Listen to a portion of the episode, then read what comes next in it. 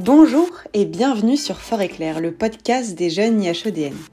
Nous sommes ni journalistes, ni ingénieurs du son, mais nous vous proposons, à chaque épisode, une rencontre, un témoignage ou encore un décryptage inédit autour des questions de défense, de sécurité ou de géopolitique. Notre engagement, nous lancer de nouveaux défis et aller à la rencontre des acteurs clés du monde de la sécurité et de la défense pour vous informer. Bonne écoute sur Fort Éclair.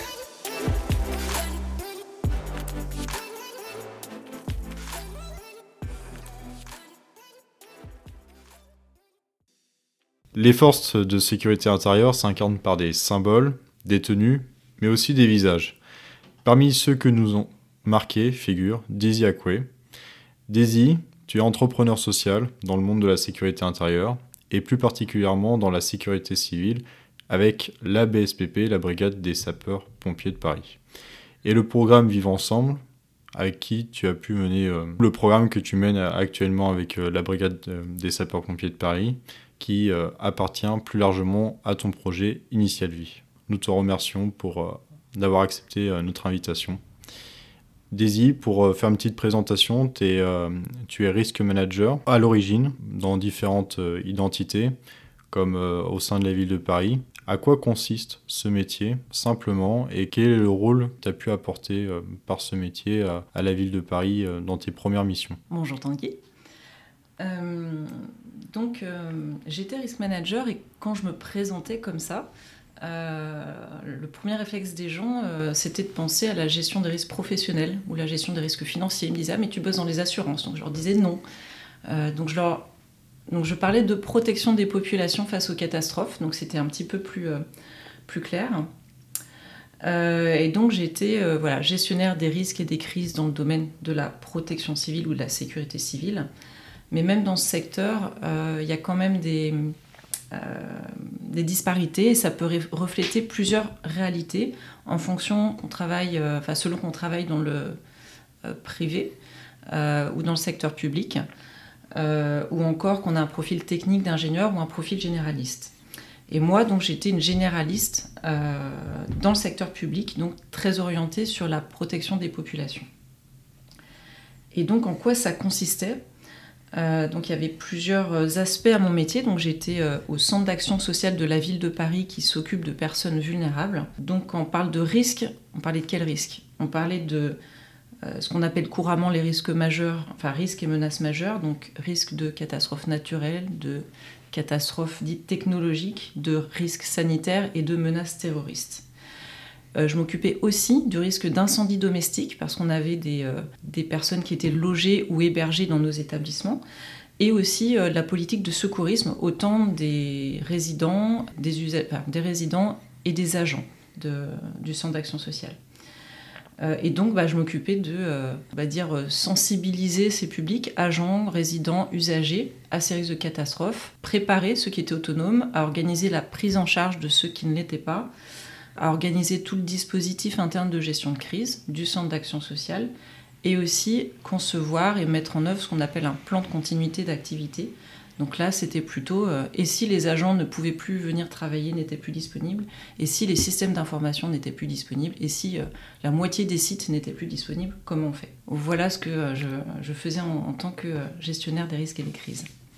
Et du coup, naturellement, on a il y a un petit fil conducteur entre ta première expérience professionnelle qui t'a quel constat qui t'a fait euh, mener petit à petit euh, à, la, euh, à la BSPP, à la Brigade des sapeurs-pompiers de Paris? Alors en fait, je suis euh, arrivée à la Brigade des sapeurs-pompiers de Paris par le social. C'est-à-dire qu'à l'issue de mes études en gestion des risques, euh, j'ai eu beaucoup de mal à trouver un emploi de risque manager parce qu'il n'y a pas de concours qui mène à ça dans le secteur public. Et donc, j'ai euh, atterri par hasard ou par ma sensibilité au SAMU social de Paris. Euh, plus précisément au 115, le numéro d'urgence pour les personnes euh, en situation de rue. Et là, au départ, comme écoutante, j'avais constaté tout simplement que des particuliers signalaient des personnes sans abri parce qu'ils étaient inquiètes pour elles, et donc nous, nous contactaient. Et quand je j'évaluais la situation au téléphone, je me rendais compte que les personnes... Enfin, pardon, j'évaluais la situation et je, considérais qu'il fallait contacter les pompiers. Et là, la personne au bout du fil me disait, mais en fait, je viens d'appeler les pompiers, ils m'ont dit de vous appeler. Et donc ça finissait en... euh, voilà, je passais l'appel à mon coordinateur qui appelait le 15, qui renvoyait finalement les pompiers. Et ça, si on avait la chance que la personne n'ait pas raccroché. Donc il y avait un constat d'absence de, coordination entre euh, trois types de services que sont le SAMU, le SAMU social et euh, les pompiers, alors que chacun avait vocation à protéger ces personnes vulnérables. Et donc c'est ça qui m'a amené vers les pompiers de Paris pour justement faire le lien avec le secteur social.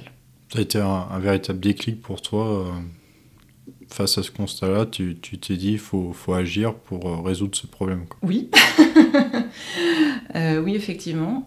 Donc parmi ça, il y a eu ce déclic-là qui, qui, a- qui résonnait dans ton, dans ton métier.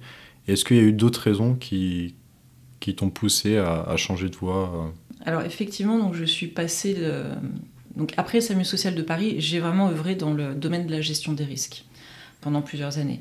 Mais encore plus tard, je suis, euh, on va dire, retournée vers le social, ou plus précisément, je suis passée de la sécurité civile au vivre ensemble et au lien social, ce qui est encore différent que le, social classique, comme au SAMU social de Paris. Et ce changement que j'ai vécu, euh, il y a beaucoup de gens qui le vivent, parce qu'en fait, ça correspond euh, au switch, euh, à la bascule que connaissent beaucoup de gens euh, dans cette période de transition sociétale, où on se pose enfin des bonnes questions et que l'une d'entre elles c'est est-ce que ce que je fais a vraiment du sens? Euh, Donc mon point de départ finalement, moi j'aimais euh, faire de la, j'aimais euh, sensibiliser les citoyens au risque de catastrophe.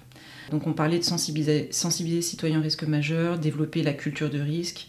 C'est un discours que j'ai longtemps entendu depuis au moins 2004, loi de modernisation de la sécurité civile, mais ça existait bien avant, avec des actions qui se nommaient autoprotection à la Croix-Rouge, plan familial de mise en sûreté au ministère de l'Intérieur, autopréparation.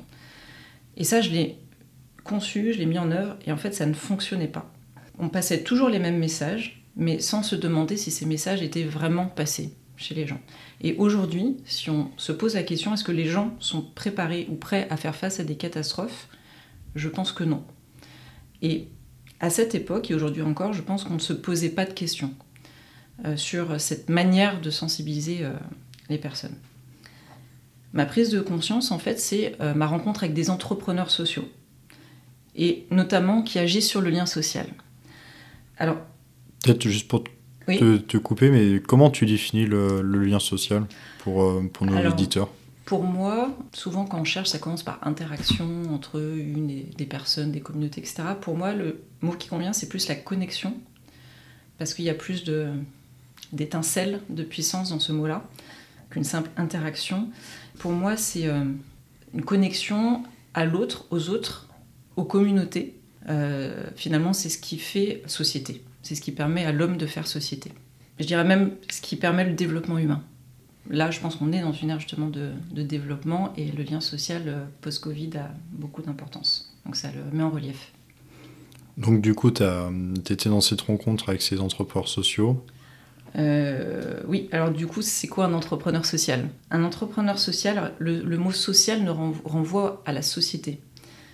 Un entrepreneur social, qu'on appelle aussi entrepreneur à impact, c'est une personne qui a constaté un problème de société, voire un enjeu de société, et qui n'a pas de solution satisfaisante. Et donc, pour résoudre le problème, il va créer une activité. Et euh, comment il va le faire C'est- C'est im- important de le savoir. Par exemple, alors, ce que ne fait pas un entrepreneur social, face à la déforestation, eh ben, il ne va pas planter des arbres. Face à la précarité énergétique, il ne va pas euh, faire don de chèque énergie. Il va agir sur le modèle, sur le système pour le changer. Il va introduire soit de nouvelles ressources, soit changer les règles, soit changer le rôle de certains acteurs, soit changer les interactions entre les acteurs. Tout ça pour que le problème n'advienne pas. Donc si on, on reprend un discours de gestionnaire des risques, on va dire qu'on est dans la prévention. Et puis il y a encore une particularité aux entrepreneurs sociaux qui euh, diffère de ce que j'avais connu avant, euh, c'est qu'il n'est il est pas amoureux de sa solution, il est amoureux du problème. Ce qui va faire qu'il va très facilement faire évoluer son activité, qui pourra changer du tout au tout du jour au lendemain, euh, si ça correspond aux besoins, si ça correspond euh, à ce que demandent les bénéficiaires. Voilà, pour résoudre ce problème de société, il va très vite changer les choses, ce qui est très différent de ce qu'on peut connaître par exemple chez les pompiers où les activités sont gravées dans le code général des collectivités territoriales. Et du coup, ça permet beaucoup plus d'agilité. Et enfin, bah, l'entrepreneur social, il ne va pas euh, chercher à maximiser un profit, il va chercher à maximiser un impact. Et du coup, il ne va pas grossir, il va essaimer. Il ne va pas euh, faire de la coordination interservice, il va faire des collaborations euh, avec les autres acteurs à différents niveaux de sa chaîne de valeur. J'avais envie de donner un exemple. Je peux. Tu peux. Sur le lien social. Alors, j'ai envie de vous parler, parce que pour bien comprendre, de vous parler d'entourage et de la cloche, qui sont deux associations qui euh, veulent répondre au, problème, au problème euh, qui est que le système ne répond pas aux besoins des personnes en situation de rue. Et en fait, euh, le constat de départ, c'est les... quelles sont les règles au départ Les règles, c'est que bah, la prise en charge des personnes à la rue, c'est la responsabilité des pouvoirs publics. Et bah, du coup, la personne lambda, bah, elle pense que ça n'est pas à elle d'agir, ou alors elle ne sait pas comment contribuer. Il y a une autre règle euh, qui est qu'il faut répondre en priorité aux besoins de première nécessité des personnes à la rue, euh, se nourrir, se loger, euh, se soigner. Et bah, la conséquence, c'est que le besoin de socialisation, d'exister dans le, regard de l'autre, il n'est pas rempli. Et du coup, ça donne pas envie d'agir quand on n'existe pas dans le regard de l'autre. Et puis il y a encore une troisième règle, enfin une, sorte de, je une règle, c'est induit, euh, c'est que le parcours social ne permet pas aux personnes d'être acteurs de leur propre euh, évolution. Et ça, bah, ça rend les personnes en situation de rue soit passives, soit elles s'excluent carrément du système. Et du coup, ce qu'a fait, euh, ce qu'ont fait Entourage et la Cloche, bah, Entourage, ils ont mis à disposition de tous, de voisins avec et sans domicile, une plateforme qui permet de poser des besoins et aux gens d'y répondre. ça peut être j'ai besoin d'un duvet, mais et ça peut être aussi bah, si on allait jouer à la pétanque. Euh, donc ça permet aussi d'organiser des moments de convivialité, de rencontre. Ils ont aussi créé des formations pour aider les gens qui veulent aller vers, les personnes sans domicile et qui ne savent pas comment faire. Euh, la cloche a créé un réseau de commerçants, donc là ils ont introduit, de nouveaux acteurs dans le schéma euh, qui vont accueillir chez eux, par exemple, pour réchauffer un plat au micro-ondes, demander un verre d'eau, laisser un bagage et tout un tas de services. Euh, et puis ils ont tous les deux un comité de la rue. Donc les personnes, sont les personnes de la rue sont complètement impliquées dans le développement de l'association et, les décisions qui sont prises. Donc tout ça, ça a permis de, euh, aux citoyens de devenir acteurs, en fait, de lever les freins pour aller vers les autres. Ça répond aux besoins du citoyen, pas seulement de la personne de la rue, du citoyen de lier, d'aider par la plateforme. Et puis euh, ça permet aussi une convivialité de proximité, parce que du coup, il y a des événements conviviaux entre voisins avec et sans domicile. Ça permet aux commerçants d'aider, de se sentir acteurs du quartier. Donc euh, voilà comment ils ont euh, changé le système pour qu'il y ait de nouveaux acteurs euh, qui s'introduisent. C'est vraiment donner un rôle aux citoyens et prendre un peu plus de sens à la sécurité, entre guillemets au sens large, c'est l'affaire de tous. Complètement. Alors tous les entrepreneurs sociaux s'appuient sur des communautés de citoyens qui ont un besoin donc du coup, euh, voilà, ça c'était l'exemple euh, de deux entrepreneurs sociaux. Donc moi en fait, euh, il y a quelques années, le déclic, vers 2016, bah, j'ai croisé ces acteurs et j'ai croisé beaucoup d'acteurs de ce type-là et qui rapprochaient les gens. Et donc j'ai pu constater qu'ils parvenaient à faire évoluer les comportements sans dire aux gens ce qu'ils doivent faire, donc à rapprocher les gens. Et qui dit rapprocher les gens dit entraide au quotidien, et qui dit entraide au quotidien dit solidarité en cas de crise. Et donc là, ça m'a fait prendre du recul sur euh, mon métier de gestionnaire des risques et des crises, où je voulais euh, préparer aux catastrophes. Je me suis rendu compte que on ne pouvait pas mobiliser les gens autour euh, de messages sur les risques parce que c'était négatif. C'était pas désirable comme message. Et devant moi, je voyais ces entrepreneurs sociaux qui construisaient autour des besoins et des envies des gens et c'était très positif j'ai compris qu'on ne pouvait pas mobiliser sur des situations d'exception, parce qu'en fait, personne ne se sent concerné. Et que les entrepreneurs sociaux, eux, ils parlaient de problèmes qui impactaient les gens dans leur quotidien. Donc les gens se sentaient concernés. J'ai compris aussi que euh, pour que les gens soient spécifiquement prêts à affronter des catastrophes, euh, vouloir sensibiliser au risque de catastrophe, c'était une stratégie parmi d'autres d'ailleurs celle-ci ne fonctionnait pas, mais que activer le lien, bah, en fait c'en était une autre, et que là pour le coup ça fonctionnait. Donc c'est ce qui a fait que du coup je suis passée de la gestion des risques au euh, développement du lien social avec des entrepreneurs sociaux. Et plus tard, bah, j'en suis devenue une. Dans, dans l'actualité, euh, pour revenir à, à, ce que tu fais maintenant aujourd'hui, Daisy, euh, À quoi consiste le projet que tu mènes, Initiative Vie? Alors, donc cette initiative, la raison d'être, c'est de faire en sorte que le lien social devienne une valeur structurante de la société. Parce que bah, d'abord, ça rend heureux, ça participe au bien-être, à la santé, c'est démontré. Et finalement, ça change la vie durant toute sa vie, jusqu'au bout de la vie. Et ça aide aussi, c'est un, impact, même si ce n'est pas l'objectif, à affronter les différents problèmes qu'on rencontre dans sa vie, dont les catastrophes. Donc ça, c'est la raison d'être. La mission sociale que je me suis donnée, c'est d'engager les acteurs de sécurité civile à contribuer à développer ce lien social. Donc je m'adresse à deux publics. Dans le futur, bah, ceux qui préparent aux catastrophes.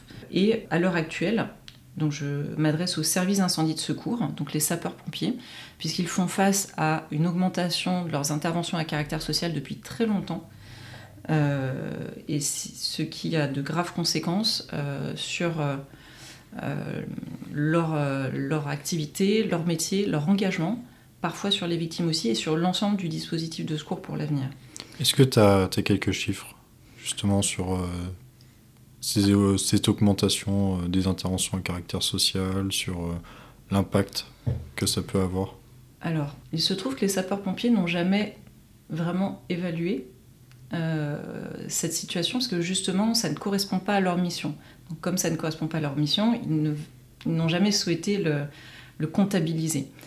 néanmoins, ils évaluent à peu près 30 à 40% de leurs interventions de secours qui relèveraient d'autre chose. Euh, mais l'impact sur, euh, sur leur, euh, leur, quotidien, leur vécu, c'est beaucoup d'usure morale, physique. ils se reconnaissent plus dans le métier, ça contribue vraiment au désengagement. Donc du coup, il y a du turnover, problème de recrutement. et puis ça peut créer des risques pour les victimes aussi, puisque quand si les moyens sont tous engagés sur des situations de besoin d'aide humaine simple, bah, ils ne sont pas disponibles pour, entre guillemets, de véritables urgences, et donc ça peut euh, créer euh, un délai supplémentaire d'arrivée des secours, par exemple. Du coup, tu as, dessiné les raisons qui t'ont poussé à ça. Si maintenant tu, tu, tentes de nous expliquer comment tu, tu souhaites mettre en place, et que ce soit sur le projet Vivre Ensemble ou l'initiative Initiative Vie, comment tu, tu, souhaites construire cette, euh, ce développement du, lien social Alors en fait, ce que je souhaite faire euh, là spécifiquement avec les sapeurs-pompiers, c'est vraiment les engager dans le développement du lien social sur le territoire directement ou indirectement. Et ça passe par euh, plusieurs axes. alors déjà, c'est produire de la donnée pour identifier les causes racines. Parce que pour de nombreuses actions, aujourd'hui, on se contente d'adresser les symptômes, euh, notamment en adressant ailleurs les situations, vers les services sociaux par exemple. Ça ne résout absolument pas le problème. Ensuite, c'est de, euh, alors effectivement, signaler les détresses aux services euh, sociaux pour réduire les interventions récurrentes, mais l'objectif derrière, c'est surtout d'alerter ces services sociaux sur l'état du lien social, sur cette insuffisance du lien social. Parce que, donc là je parle d'insuffisance du lien social, pourquoi? Parce que dans ces interventions à caractère social, ce qu'on a démontré sur Paris et sa petite couronne, c'est que 70% de ces interventions sont simplement concernent des personnes moyenne d'âge 45 ans, sans vulnérabilité, euh, et qui n'ont pas pensé oser frapper à la porte de leurs voisins. Donc on n'est pas sur de la détresse sociale, on est sur de l'insuffisance de lien, de la difficulté à aller vers les autres. Et on n'est pas non plus sur des publics vulnérables. Donc les services sociaux sur ces 70%, ne feront rien, puisque ça n'est pas de leur ressort. C'est monsieur, madame, tout le monde, 45 ans sans vulnérabilité. Exactement. Euh, donc voilà, pour dire que la problématique, la cause racine, aujourd'hui, n'a pas encore euh, été identifiée. Euh, et donc voilà, c'est d'alerter de, les services sociaux, les collectivités sur cet état du lien social, et pour les inciter à le développer, pour ne pas attendre que les personnes soient en détresse, qu'on rentre dans les statistiques de l'isolement, de la solitude, parce que là, c'est trop tard pour agir. Un autre axe, c'est de contribuer à ce changement de comportement euh, au sein des habitants, à lever les barrières sociales. Comment En proposant des sensibilisations, euh, jeunesse, grand public, au sein des parcours qui existent déjà chez les pompiers, euh, avec, grâce à des, des pédagogies qui sont celles de certains entrepreneurs sociaux, ou en tout cas inspiré de ce qu'ils font déjà, donc de manière très positive et conviviale. Donc on n'est pas sur des messages prescripteurs, comme ce qu'on fait habituellement dans la sécurité civile. et une fois qu'on a fait ces sensibilisations, bah, c'est d'influencer les autres acteurs du territoire, collectivités, institutions, associations à en faire de même. Donc on est vraiment sur une stratégie d'influence. Et euh, le dernier, c'est d'apporter de la visibilité à ces entrepreneurs sociaux qui créent déjà du lien euh, pour accélérer euh, leur déploiement et donc leur impact. Et là encore, à faire de l'influence pour que d'autres en fassent de même. Donc on place vraiment le service d'incendie de secours comme un acteur de territoire, un influenceur à la fois qui s'adresse aux habitants, aux élus, aux collectivités. Voilà un petit peu l'idée. Et du coup, euh, durant euh, toute cette construction de vie, de ton parcours, euh, est-ce que tu as une anecdote à, nous partager Alors, il y a, un événement qui a, marqué un peu cette prise de conscience. quand j'ai parlé tout à l'heure de ma rencontre avec les entrepreneurs sociaux, j'ai d'abord eu un déclic professionnel, mais j'ai eu aussi un déclic personnel. Euh, et donc la première fois que j'ai euh, passé la porte du Social Bar, c'est un bar, mais aussi un laboratoire de convivialité, c'était le 13 janvier 2017, euh, bah, il s'est passé quelque chose ce soir-là. Donc le Social Bar, c'est un, laboratoire de convivialité, un lieu où tout est fait pour parler aux inconnus, pour lever, casser les distances sociales. Et donc ce soir-là, j'ai dû parler à la moitié du bar. donc c'est les gens qui sont venus vers moi parce que j'étais encore un peu timide à l'époque. Et, euh, donc ça m'a des discussions parfois très euh, profondes avec de parfaits inconnus. Et donc, bah, en ressortant de ce lieu, je me sentais remplie des autres. Pour autant, avant, j'étais pas euh, en solitude, en isolement, comme si j'étais revenue au, niveau zéro. Non, j'étais au niveau neutre, et là, j'étais passée un cran au-dessus, quoi. Je me sentais bien, vraiment remplie des autres et ça m'a rendue heureuse. Et donc euh, bah, ce soir-là, euh, en fait dans la rue, euh, dans le métro, bah, du coup j'ai cherché la connexion avec les gens. Et par la suite, bah, je l'ai gardé. J'ai gardé ce besoin d'aller vers les autres, ou, même quand on ne va pas vers les autres, le simple fait d'avoir un visage ouvert permet aux, gens qui ont envie de parler de venir vers nous. Et donc ça a changé ma vie. on, va dire que cette soirée, en changeant ma relation aux autres, elle a changé ma vie. Et elle m'a permis vraiment de très nombreuses rencontres par la suite. Alors aujourd'hui, euh, bah, l'isolement, ça touche 14% de la population et 18% si on considère euh, la solitude. Mais en fait, l'isolement et la solitude ne font pas l'objet d'une politique publique aujourd'hui. Ça commence seulement à être en train de se construire. Et euh, ça adresse l'isolement, enfin les politiques publiques adressent l'isolement uniquement quand on parle de personnes vulnérables. Alors même que personne n'est épargné. C'est-à-dire que les catégories de population qui sont beaucoup plus en solitude qu'auparavant. Ce sont les personnes, pardon, les cadres aisés et les étudiants.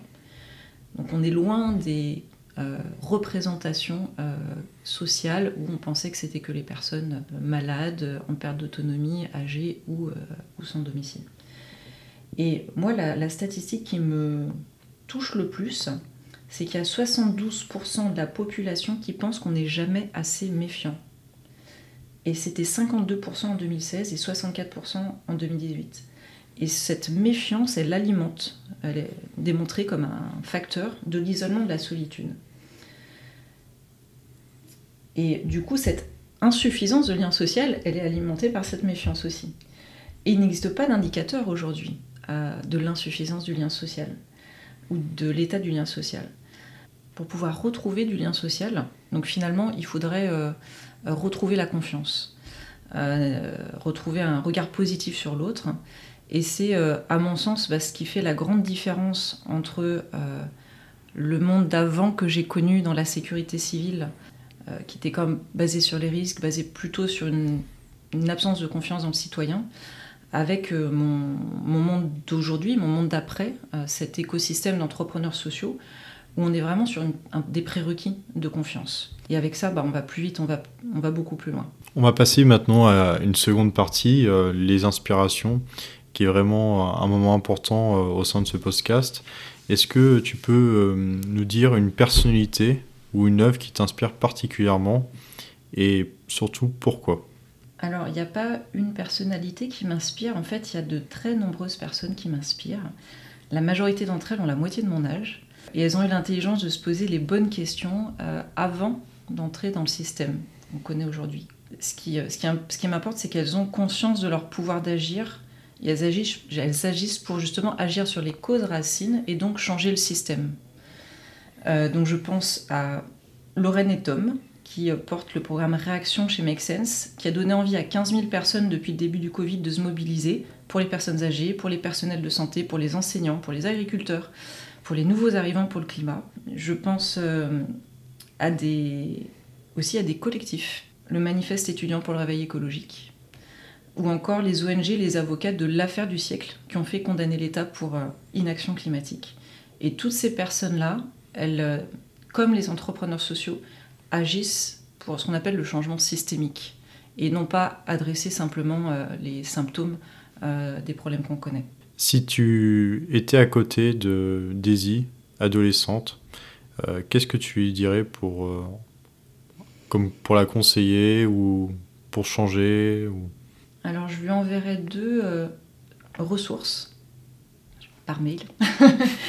je lui enverrai euh, la petite vidéo euh, YouTube de Geoffroy Interlang qui, lors d'un événement IHEDN en 2017, Rising Generation, avait parlé du lien social dans une vidéo qui s'appelle L'engagement citoyen, l'engagement des citoyens pour le salut de la France. Et c'est vraiment une vidéo qui me, met en émotion à chaque fois que je l'écoute. Euh, voilà. Et, ça, voilà, ça parle du lien social, mais euh, ça, on comprend tout. Et euh, je m'enverrai aussi un abonnement au compte Instagram Merci à un inconnu, que je vous invite à découvrir. Merci Daisy pour ce podcast. Merci Tanguy. Merci d'avoir écouté cet épisode de Fort et Clair jusqu'au bout. Quand un épisode s'écoute, un autre s'enregistre. Pour suivre l'actualité de Fort Éclair, vous pouvez vous abonner à la chaîne, mettre 5 étoiles sur votre plateforme d'écoute préférée et surtout le partager autour de vous. A très bientôt sur Fort Éclair.